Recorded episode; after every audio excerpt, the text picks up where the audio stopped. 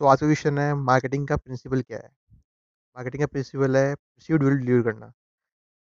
किसी को कोई चीज़ चाहिए, उसी टाइम उसे वो वैल्यू देना जो चीज़ उसे चाहिए। जैसे कि आपके हिसाब से बेस्ट फ़ोन कौन सा है?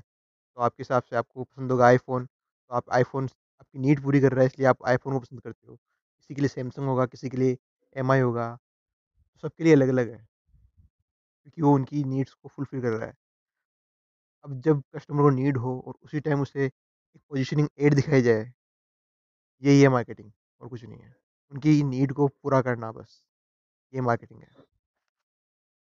जिस टाइम कस्टमर को नीड हो, उस टाइम का प्रोडक्ट पोजीशन हो कि मैं हूँ, जो तेरी सहायता कर सकता हूँ, तेरे को हेल्प कर सकता हूँ इस चीज़ के अंदर, ये चीज़ दिमाग में लाना कस्टमर के बस, ये चीज़ है मार्केटिंग